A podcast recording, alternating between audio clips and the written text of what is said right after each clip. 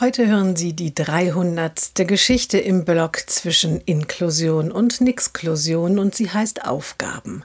Die Mutter ist beunruhigt. Der Junge rennt seit einiger Zeit nur noch durch die Schule und die Schulbegleiterin hinterher. So schildert es jedenfalls die Schulbegleiterin. Was ist los? Die Mutter sucht ein Gespräch mit den Lehrerinnen. Ja, ihr Sohn ist wirklich zurzeit sehr unruhig. Immer wieder springt er auf, er versucht aus dem Klassenzimmer zu laufen.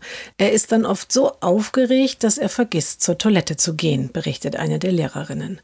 Die Mutter ist ratlos. Ich verstehe das nicht. Eigentlich rechnet er doch so gerne mit dem Mater sie ihm immer geben. Und Erdkunde liebt er über alles. Stundenlang kann er sich zu Hause mit dem Globus beschäftigen. Ja, aber damit wir ihm überhaupt all das anbieten können, muss er erst einmal lernen, sitzen zu bleiben und zuzuhören, ergänzt die andere Lehrerin. Moment, fragt die Mutter nach. Sie bieten ihm das zurzeit gar nicht an? Nein, bestätigt die Lehrerin. Wir hatten das doch schon einmal ausführlich beim Thema Englisch besprochen. Erst wenn er gescheit Deutsch sprechen kann, kann er auch Englisch lernen.